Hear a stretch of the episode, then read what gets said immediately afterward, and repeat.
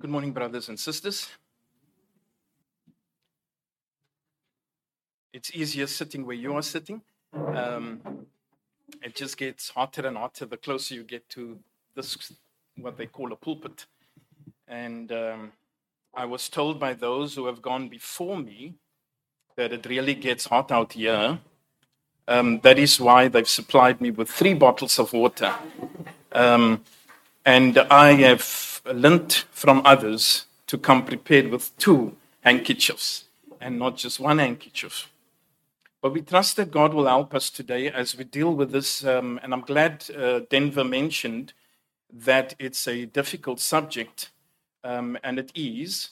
It's controversial, but it's also a subject that's um, widely written on, and there is a lot of material on that.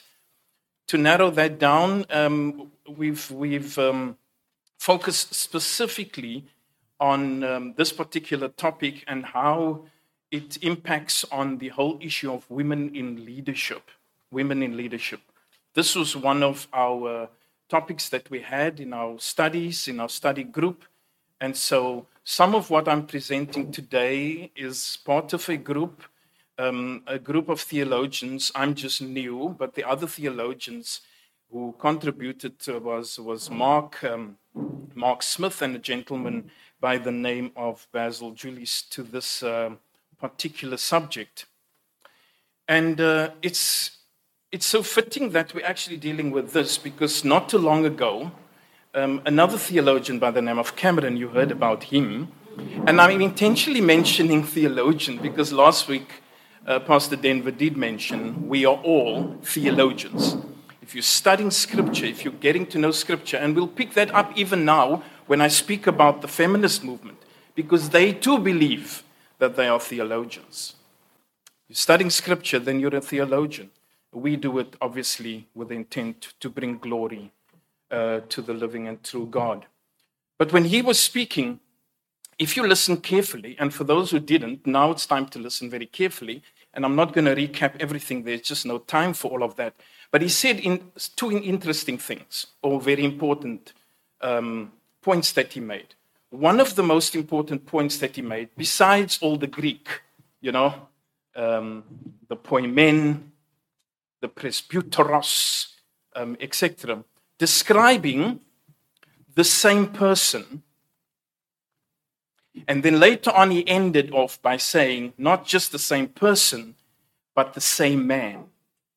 So all those three descriptions about leadership in the local church, which was the elder, the overseer, and the pastor, they all referring to the same, not only person, but the same man. And that was so very, very important, especially in the light of evangelical feminism and ultimately the broader feminism, feminist movement, because they question that.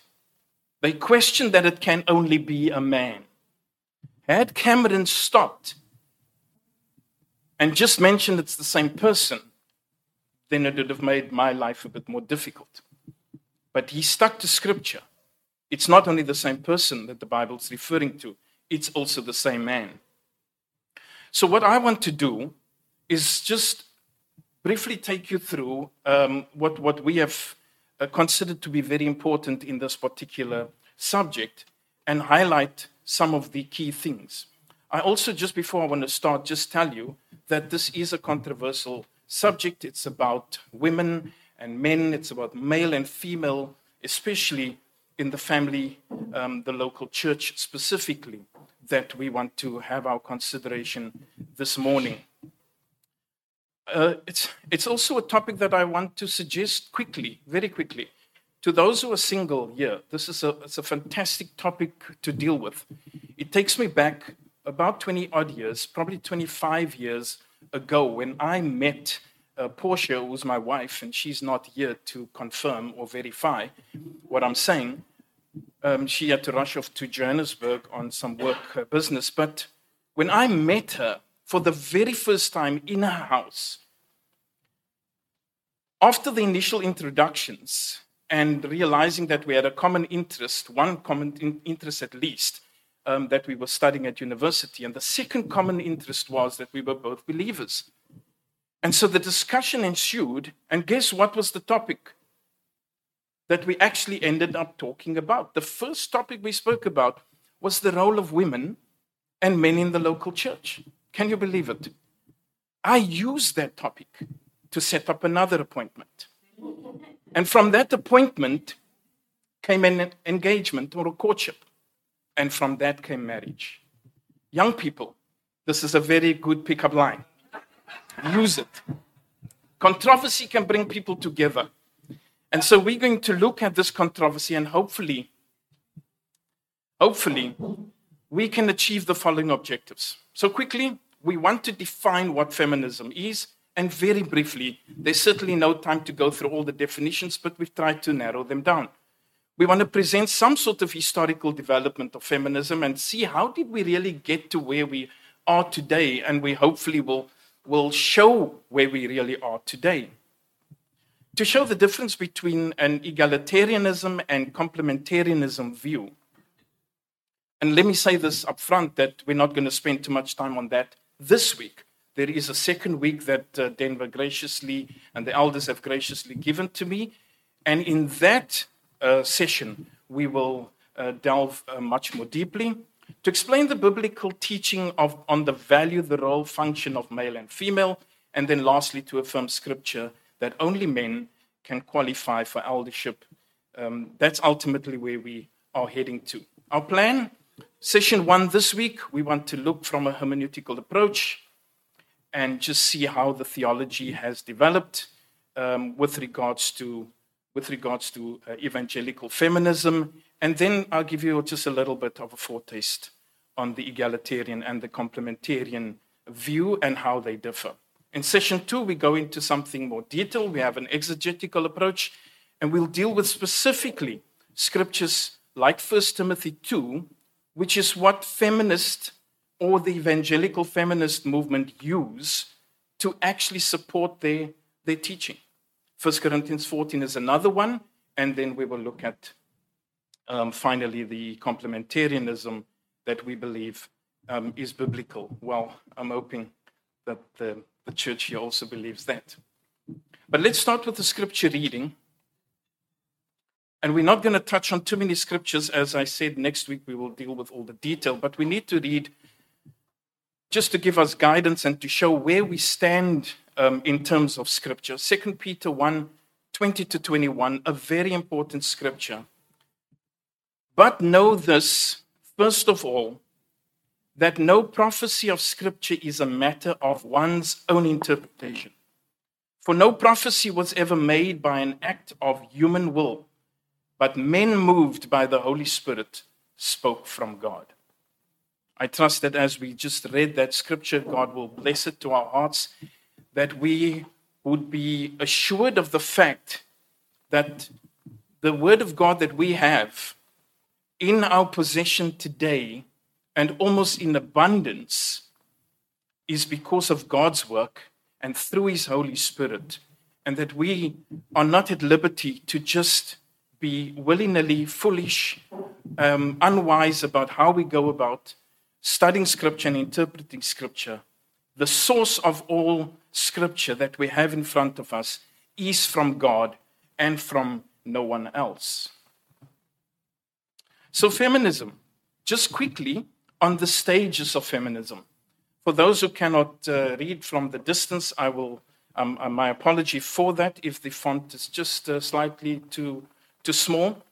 But basically, we look at three stages, and we're probably in a fourth stage by now. Stage one, from the in the sixties, about a decade, um, it's probably rounded off. Stage two in the seventies, and then stage three in the eighties, and we now where we are in the year two thousand twenty-four.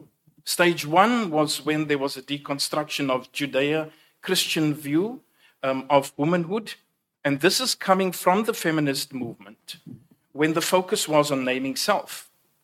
The second stage was where they focused on naming the world, where they deconstructed, and please note the word deconstruction. It appears and reappears when we speak about certain attacks on the Bible and on God um, from the world and from culture. Deconstruction of manhood, of gender relationships, family, societal structures, and the Judeo-Christian worldview. Stage three was about naming God, where we ended up with self-deification and the rejection of the Judeo-Christian deity. And those are the three main stages that we that we deal with um, in, in, in our study. But where we are today, you might as well include a fourth, because now we're not just speaking about naming self and naming the world and naming God. Now we're at the stage where we're talking about transgenderism, where we're talking about how do we define a woman.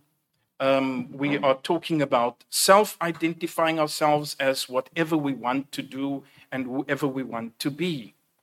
We are worse off than ever before. What is sad for me is that when we look at feminism, we know that that's an external attack or external threat in terms of philosophy and ideology against the church of the living God. But the sad thing is, when feminism influences the church, influences the people of God, causing great division amongst God's people. And that's where we are at, the, at this present moment. I would never have thought that twenty years ago, not even probably ten years ago, we'll be talking what we're speaking about, debating the kind of things we're debating um, in, in our current world and in our current culture. It's amazing how quickly things have changed in the church. And that's because I believe we've allowed feminism to influence, that culture to influence our thinking. Just a few uh, definitions on, on feminism, and there are numerous definitions. They all are very similar, and they add this or subtract this. Um, so I've just kind of narrowed it down to one or two so that we get a feel for what we're dealing with. So we know that we are dealing with um, feminism, but we also know we want to start speaking about evangelical feminism. But let's sti- let's stick to feminism for the, for the meantime. Feminist theology claims to seek the equality, justice, and liberation of women from what it perceives to be oppressive male systems of power and domination in religion. I think that's pretty simple, to understand that there is this view that women are being oppressed. There is this view that the oppressor are these people called males. And they come from a system, a theological system, that exists in the Bible. And that is why we are oppressed. And we need to fight, therefore, I'm speaking on behalf of the feminists now, we need to fight for our liberation. We need to fight for our equality. We need to fight for justice. A second definition, the advocacy of women's rights on the grounds of political, social, and economic equality to men. Evangelical feminism. You pick that up, the difference? We were talking about feminism. We're moving now slowly into evangelical feminism. That's where we want to spend some time. Evangelical feminism is the related belief that men and women can and should exercise the same offices in the church, and that husbands and wives should mutually submit to one another in the home. This week, we won't look at those scriptures in detail, but we'll see how that actually, when we unpack it, we'll actually see how evangelical feminists actually use the scripture, the very word of God that you and I grew up with and we've taken for granted all this, all our lives, to show a distinction between male and female in terms of roles and functions, et cetera. They take those very scriptures and they tell us, you are wrong. So we just want to look quickly from uh, those definitions. Let's, um, let's see the difference between all the types of feminist or feminism, feministic groups. You get secular ones, and again, we won't spend too much time on this. You get secular. These are people that reject the authority of the Bible in totality, and they make no secret about that. They're just secular, they're from the world, they have no time for Scripture, they don't believe in it, they don't accept the Bible as authoritative in their life, personally, collectively, or from a national point of view. Then you find religious feminism. This is a group of people who still rejects Christianity. However, they speak just from a generalized religious point of view. Beyond that, we have Christian uh, feminists. They claim that they are committed to Christianity. I say that claim because that's not necessarily true. But they claim commitment to Christianity, and they only partially submit to the authority of the Bible. How we know that is because when we listen to what they say, when we read their ideology and philosophy, it certainly is not in sync with what we believe in, where we totally submit to the authority of Scripture. And then we get to the evangelical feminist. They actually claim a high view of Scripture.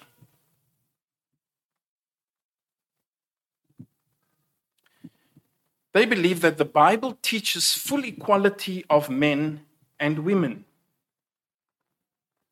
They believe that there is no role and function distinction when it comes to the genders, men and women.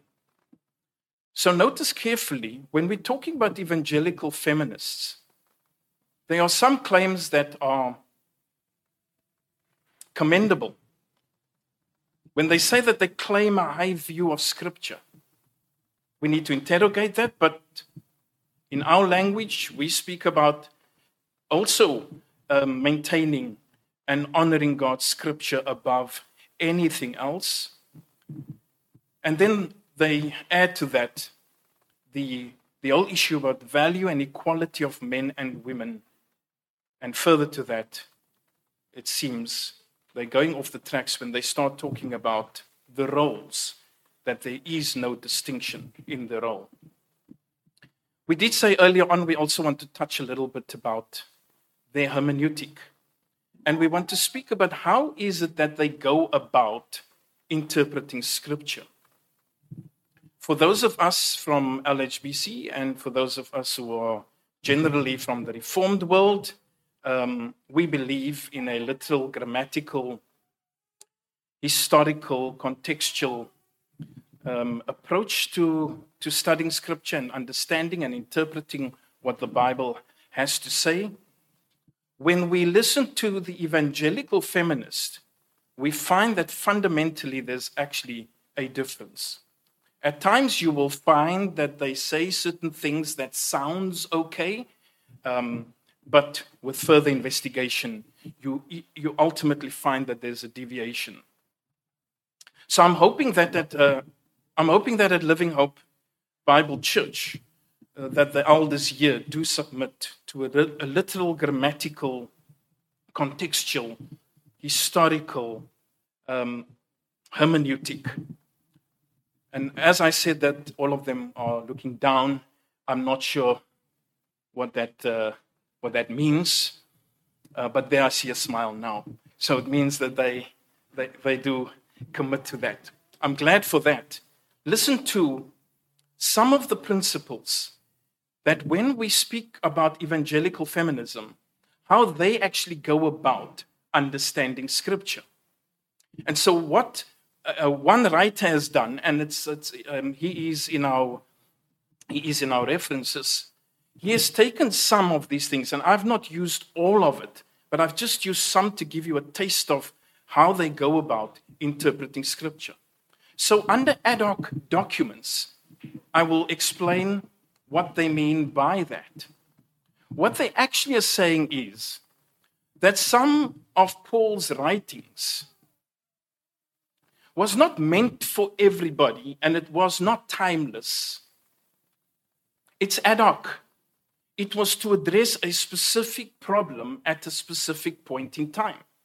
For example, he writes to Timothy in, um, in the book of Timothy, and he addresses heresy and he addresses false teaching, et cetera.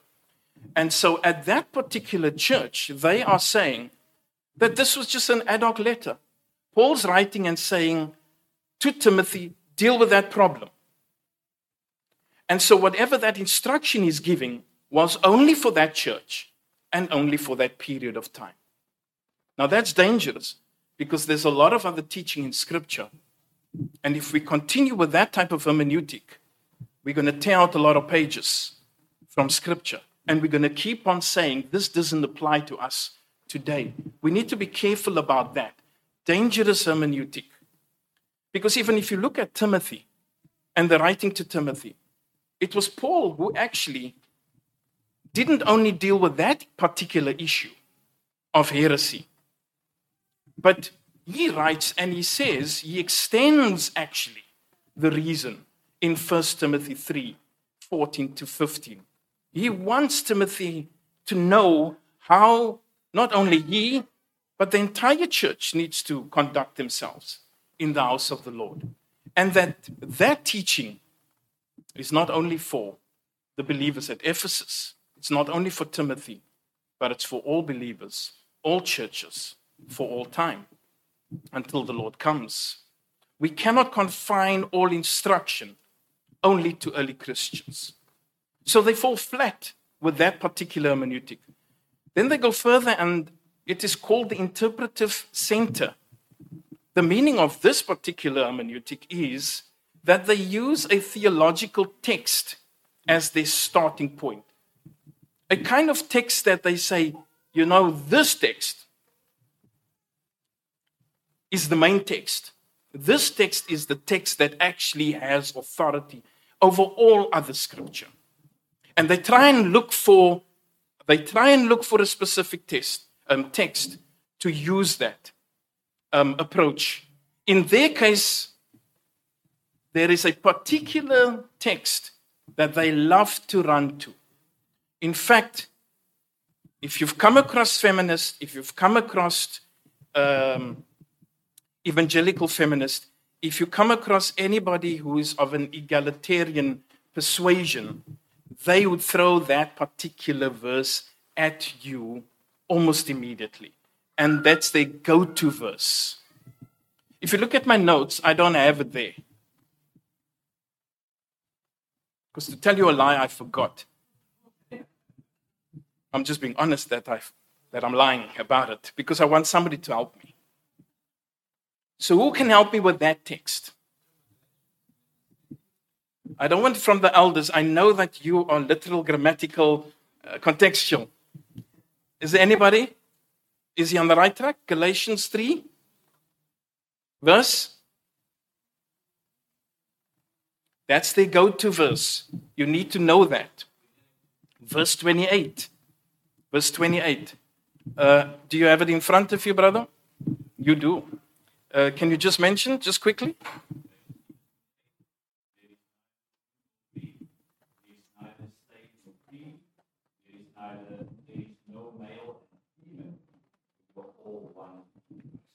Yeah. So they go to that text. For those who are online, if this is online, then please, Galatians three, verse twenty-eight is where you need to be.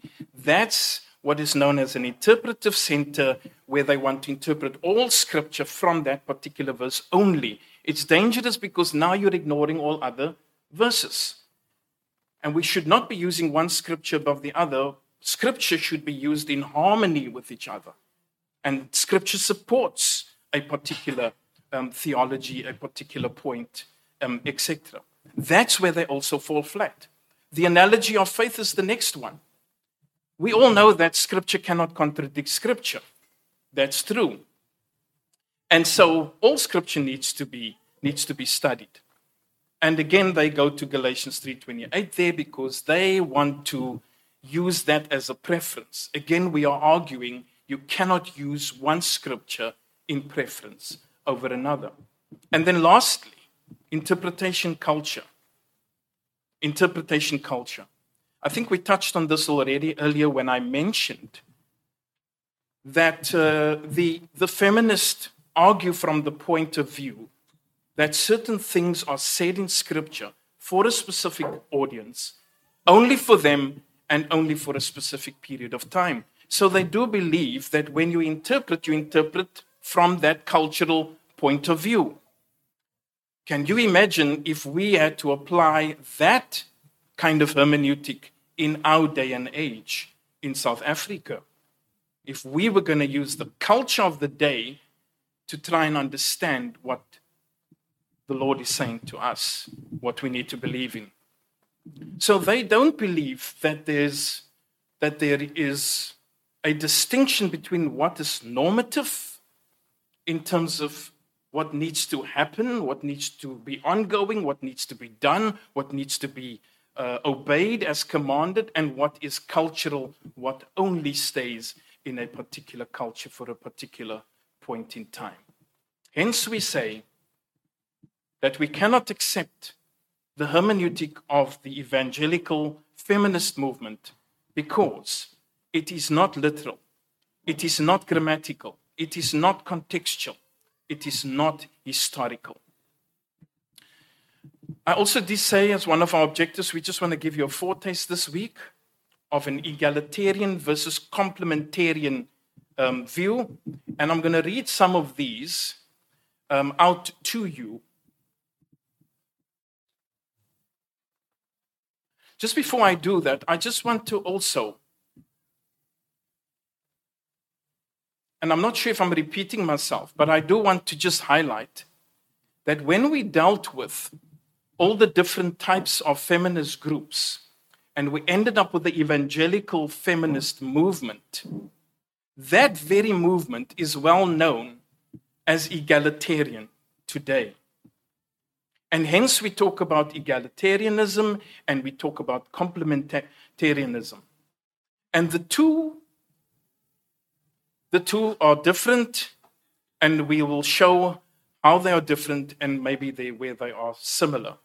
And just a, a, a simple diagram here just to illustrate that point. Next week, we're going to show more of that when we go and dig a little bit deeper.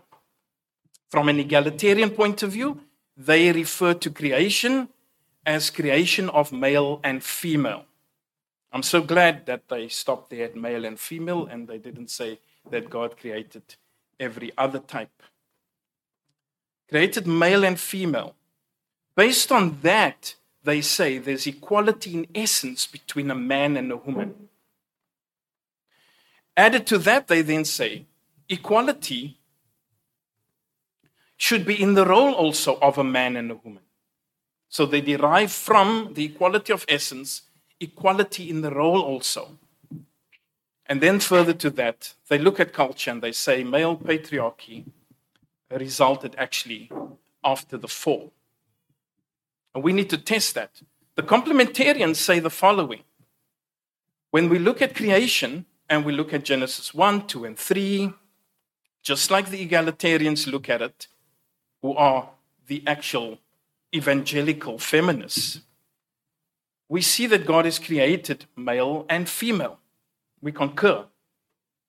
We also have to agree that when God created male and female, he created them equal in essence and in value. That's not debatable, it is clear. But it's very clear from those very chapters and other chapters which we'll show to you in the New Testament is that there is a distinction in the role between a man and a woman. And furthermore, it didn't happen only after the fall. It happened actually before the fall. And again, next week, we will show that very clearly when we spend all our time just looking at those verses, and it will unfold for us as we look deeper, deeper into those verses. The egalitarians also said there's no restriction to, to, um, to the home, like Titus says. Um, they are saying, no, we are equal with men, and therefore we can, we can just move and go anywhere, do what we like, et cetera, whether it's in the workplace or whether it's in the home, we enjoy equal status. Complementarians on that particular point says, well, it's not limited to culture or to time. that um, restriction is abiding even till today. They go further and say there's no prohibition in, in who can become an elder. First Timothy two, First Corinthians fourteen. It was limited, here we go again, it was limited to Ephesus. It was limited to Corinth. The complementarian says, no, it was not limited, and we're going to show that again next week. And then lastly, the egalitarians. They speak about reinterpretation based on cultural changes. Now that, in and of itself, that very statement, in and of itself, is not only a dangerous statement, it must just send alarm bells ringing when you hear something like that. Reinterpretation. I'm sure some of you have followed, even in America, within certain denominations, Christian denominations, where this word reinterpretation, review, re-look at Scripture has come up so often, so often in discussions. We didn't realize that there's a need to reinterpret Scripture. We've been having Scripture with us for almost two thousand years. And for almost all that period of time, we've believed what we believe today about male and female. Why do we think there's a need to reinterpret Scripture after all this period of time? By the way, as the writers write, we have picked up that the feminist movement and then its subsequent influence into the church has only arisen and taken place probably over the past hundred years. So I want to summarize. And I'm not sure how big that is, but let me summarize for you what we've discussed today. We know that evangelical feminism is real and it's alive and that it impacts the church today. But evangelical feminism has been heavily influenced by the feminist movement. The feminist movement is external to the church. Evangelical feminism claim to be believers who believe in the authority of God's word, and yet they allow themselves to be influenced by the culture to the extent that it has been influenced. Egalitarianism, influenced by growing feminist culture, that today people are confused within the church, and even in some churches people are asking who's a woman and who's a man. Some are then questioning, can a, can a woman then be an elder, a deacon in the church? Thirdly, we've looked at the principles of interpretation from an evangelistic or evangelical feminist movement point of view. We have concluded that it's inconsistent with the literal, grammatical, contextual, and historical approach or hermeneutic to Scripture. The egalitarian hermeneutic, at the very least, is suspicious, and it focuses on reconstruction. And it wants to reconstruct just about everything or every aspect that the Bible speaks about. Fifthly, complementarianism is based on the Bible, we believe, and complementarianism says there is no need to reinterpret Scripture. We know exactly what the Bible teaches, and we've got the history behind us. We've got two thousand years of men and women studying Scripture, of the Bible being being challenged, of the Bible being questioned, of scholarly work, and the like. Sixthly, the church is constantly under attack, even from within. And that's sad, because wherever you find a local expression of the church, like L H B C, there is the danger, there is the risk that you could find feminist influence right in our midst, right in our midst, can sneak in right in our midst, under our noses. Somebody, some bodies could be seated here, could join the church, and they are feministic, and they sow the seeds. We need to know what the enemy is up to. We need to know what the enemy stands for. We need to know what the enemy believes so that we can identify that too, because we know what the truth is. The church will remain under this attack. It seems it's getting worse and worse and worse. But we thank God for the inerrancy, the inspiration, and the authority of Scripture that will prevail. Scripture will prevail. And we know that. It has stood the test of time, and it will stand the test of time. Having said that, let me end off with this beautiful scripture. If you thought Second Peter was a great scripture, then listen to Second Peter chapter three, verse sixteen to seventeen. All scripture is inspired by God and profitable for teaching, for reproof, for correction, for training in righteousness, so that the man of God may be adequate, equipped for every good work. What a wonderful scripture. What a wonderful reassurance that both these scriptures give us, Second Peter and also Second Timothy. The source of all scripture is God. It's all inspired by Him, given by Him, provided by Him. No one can sit in his small little corner and think he can interpret scripture all on his own and for himself and come up with doctrines all by himself. It will lead to false conclusions. We thank God for His word, and we pray that as the scripture has taught us, that all scripture is inspired by God, it's profitable for teaching, for reproof, for correction, for training in righteousness, so that the man of God may be adequate, equipped for every good work, that that might be a reality in your life as well as my life. And these are only some of the references that we consulted, and we'll show you more references the next time we meet.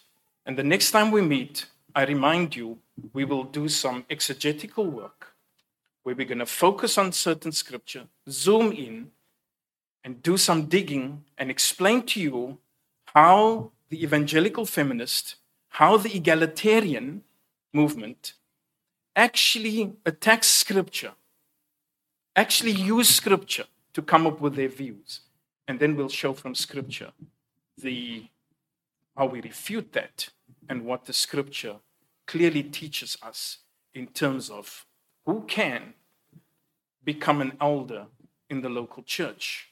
What is the role and function of a man and a woman um, in the local church and in the family?